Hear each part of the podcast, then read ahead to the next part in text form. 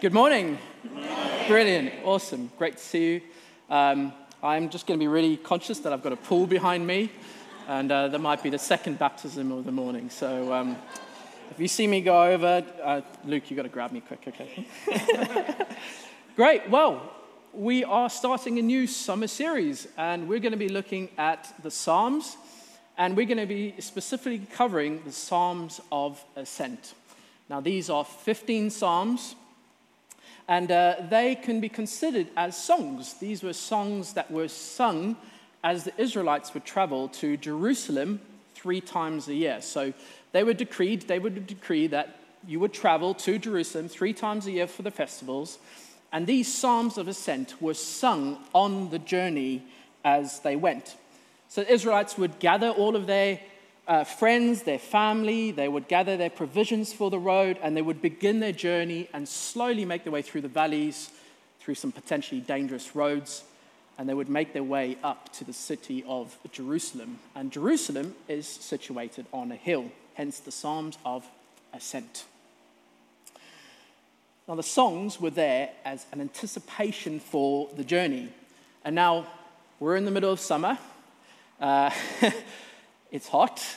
Uh, some of us are not here, where some of us are already on holiday. You might be tuning in a little bit later to listen to this message. And some of us might still be to go on holiday, hopefully. But one of the things that we do as a family is we would build a, a playlist that we would take on our journey in the car. Some of that involves some songs that I'm not, not too particular fond of. There's Frozen, Let It Go, and all sorts of things that come out the, Spot, the Spotify playlist. Um, but there are some songs that you might pick yourselves for the destination that you're going to. So you might be going to the beach. So maybe Beach Boys is an appropriate song, right? Or you might be going to a Greek island, and therefore Mamma Mia might be something that you would pick on your list. Or you might be going to France, and you might pick some techno trance, Alors on danse. I'm looking to the 18 to 30s. We've been uh, listening to Alors on danse, a techno trance song, which is, uh, which is great and helps build anticipation for if you're traveling to, to France. So the Psalms of Ascent are like a Spotify playlist for the Israelites. And so this summer series is about a journey. And uh, I'm going to try to explain a concept to you here. There is the journey of the here and now that we are in, and there is the journey of the yet to come. Okay? Journey has two parts, a beginning and an end. So, to give you an illustration of that, everybody is sitting here hot. This is nothing like it was on Tuesday, right? 42 degrees whatever, it, it really bad. We were all sitting there sweating, fans on us, buckets of ice, doing everything to keep ourselves cool, all the while hoping that there was going to be rain, that it would start to refresh and it would start to cool down. There was an anticipation of things to come, the rain to come. But we're back to square one, aren't we? Yeah, okay. So in Scripture, we see a similar anticipation in the Bible. So in the Old Testament, you see God creates uh, the universe, He creates the world, it's His creation. And then we see God travel with His people, His presence with them. And then in time, what you see in the New Testament is you see Jesus come and we see his Holy Spirit descend and his presence with us. That's a journey, but it is not yet complete. There is an anticipation of a day, one day, where the church will be reunited with Jesus. And so, this is my hope for us this morning as we read the first in our series together, Psalm 122, that there'll be an anticipation for the journey but also that we will hold on to God's presence in the here and the now. And so these Psalms have a really wonderful way of not only helping our prayer lives, but they help us to convey our emotions to God and help us, help point us to Jesus in all seasons of life. So, if you've got a Bible with you, and it'll be on the screen as well, we're going to be reading Psalm uh, 122 and uh, this is number three in the Psalms of Ascent. Uh, but you'll see that it has the title, A Song of Ascents of David. So this is one of four that was attributed to King David in the Psalms of Ascent. And he writes it as though the Israelites have arrived at the end of their journey. And so would have been appropriate to sing this. As the Israelites stepped through the gates, they would have started to sing this psalm in, in unison. Let's read it together. Let us go to the house of the Lord, a song of ascents of David. I was glad when they said to me, Let us go to the house of the Lord. Our feet have been standing within your gates, O Jerusalem. Jerusalem built as a city that is bound firmly together, to which the tribes go up, the tribes of the Lord, as was decreed for Israel, to give thanks to the name of the Lord. There, thrones for judgment were set, the thrones of the house of David. Pray for the peace of Jerusalem. May there be secure who love you. Peace be within your walls, and security within your towers. For my brothers and companions' sake, I will say, Peace be within you. For the sake of the house of the Lord our God, I will seek your good. Amen. So, let's dive into the first psalm that we're going to be covering. So, two points, nice and easy, I hope. We're all tired, but two points to cover this morning from the psalm. The first one is worship on the journey with Christ. So, when David writes the psalm, he pictures two groups of people. He pictures an individual, I was glad when they said to me, verse 1, but he also describes the community, us, coming to the house of the Lord. Let us go to the house of the Lord. There's an individual element, but there's also very much so a gathered element, a community element that's very important to the psalm. And most importantly, where do they go? To the house of the Lord. You see, going to the city of Jerusalem wasn't the end destination for them. The main objective of the journey was going to the temple, it was going to the house of the Lord. And they did that together. And the reason they would go to the house of the Lord, the temple, is that it's there where they would atone for their sins through sacrifice. And it was there where they would also bring worship to God. It was the pivotal moment for them on the journey. As they came into Jerusalem, their thoughts were, oh no, we're not, we're in Jerusalem, we've arrived. No, let's go to the temple of God. Let's go to God's presence and let's go and worship Him and give thanks to Him. It was the main reason for the journey, and this makes David glad.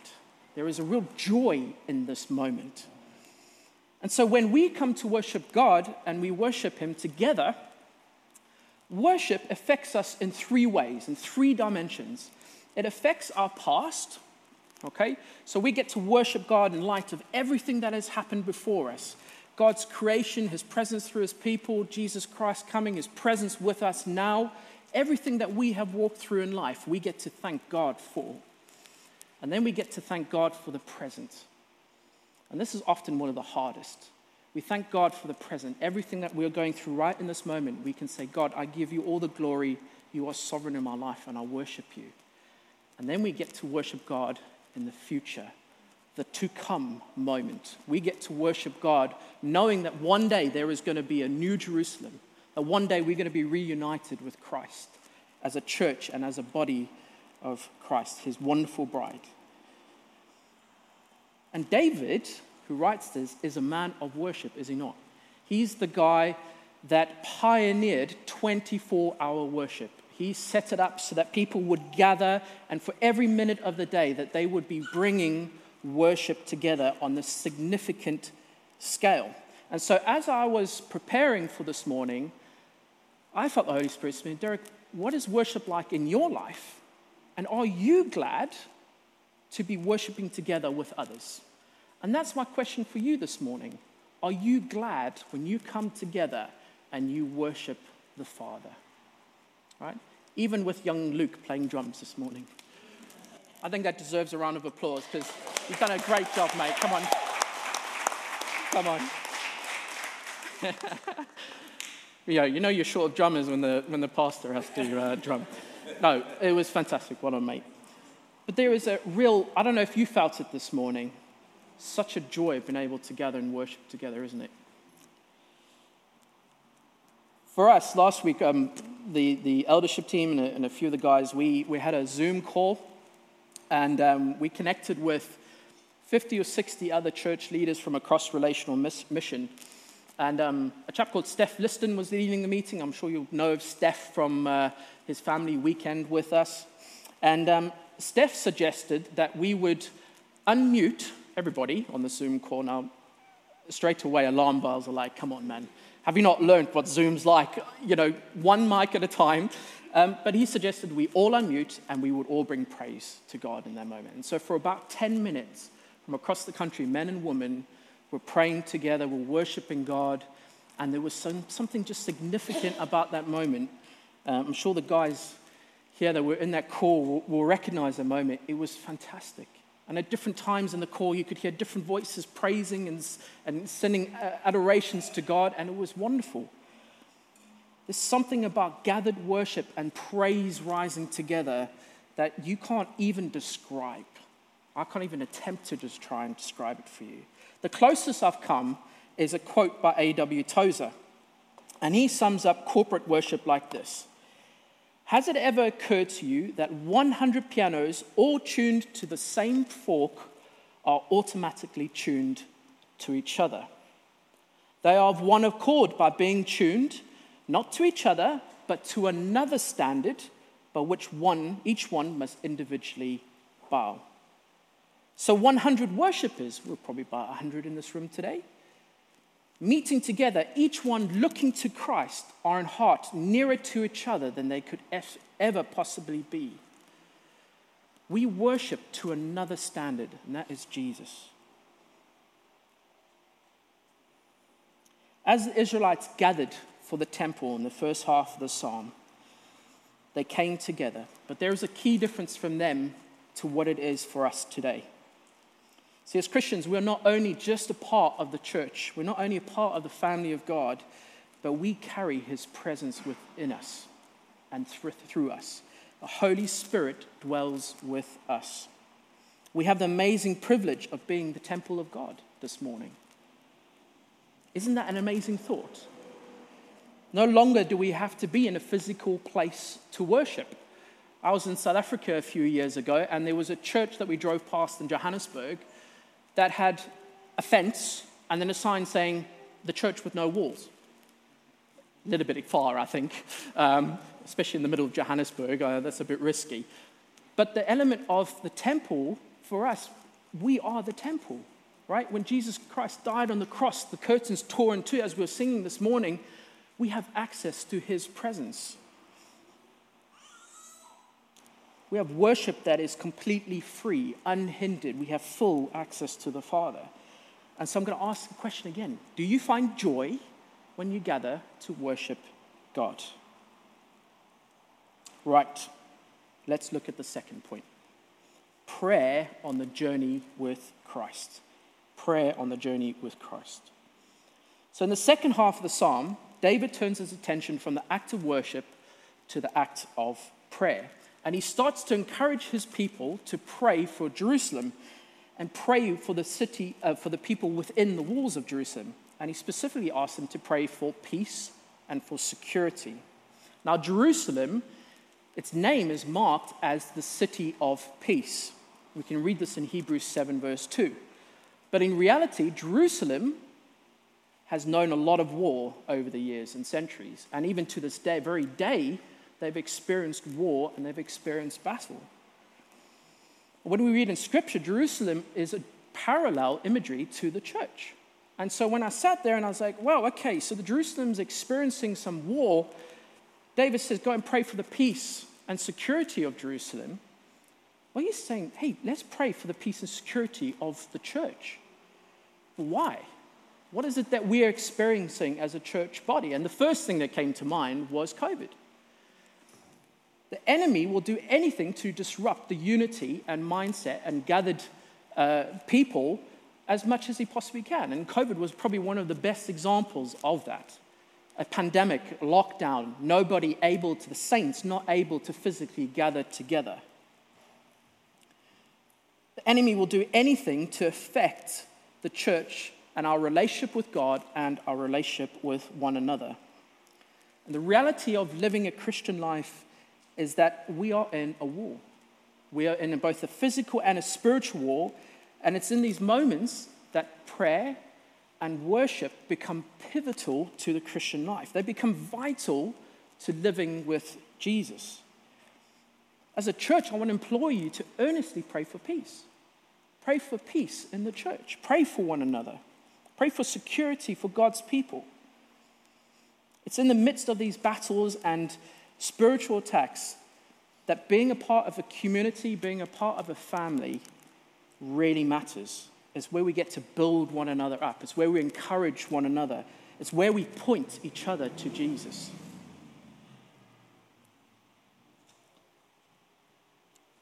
I've been really amazed over the last six to 12 months, maybe even longer than that, of seeing some of you go through some incredibly difficult moments life.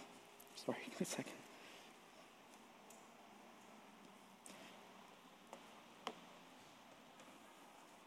And that's hard to watch, right? It's hard to watch your brothers and your sisters go through these moments in life. But what has encouraged me, what has filled me with hope and with joy, is seeing how you have worshiped Jesus in the midst of difficulty, that you have walked through the valley, but in that you have given yourself to Him. You have trusted Him with your past, your present, and your future, and you've given it all to Him. That's filled me with joy.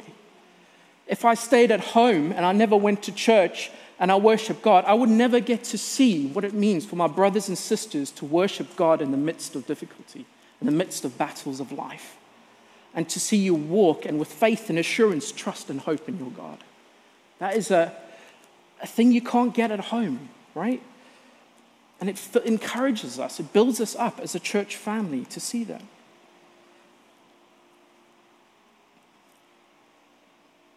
As we start to come to a close, I'd really like us to consider what it means then, in the midst of these battles of life, what it means to pray for the church, to pray for one another, and specifically what peace and prosperity, security that David talks about looks like in our lives. Now, in Hebrews, the peace and security that it talks about in the psalm our English words can't really truly communicate what that actually means. So let's look at it. Peace. Peace is more than just breaking up a fight, right? If you're a parent, you know what it's like to try and separate your kids. Just be at peace, guys. Just stop fighting. It's more than that. Peace is shalom. It is a wholeness, it is a completeness, it is rest, it is tranquility. And then you look at the word security. In some translations, this, is, this is, uh, uh, can be read as prosperity, shalva. But it is not just prosperity in the sense of financial comfort. It talks about uh, giving, giving an illustration. It's as though someone is, is postured in such a way that they have absolutely nothing to worry about in their lives. There is completeness. Shalva and shalom are so closely linked. There is a completeness to it.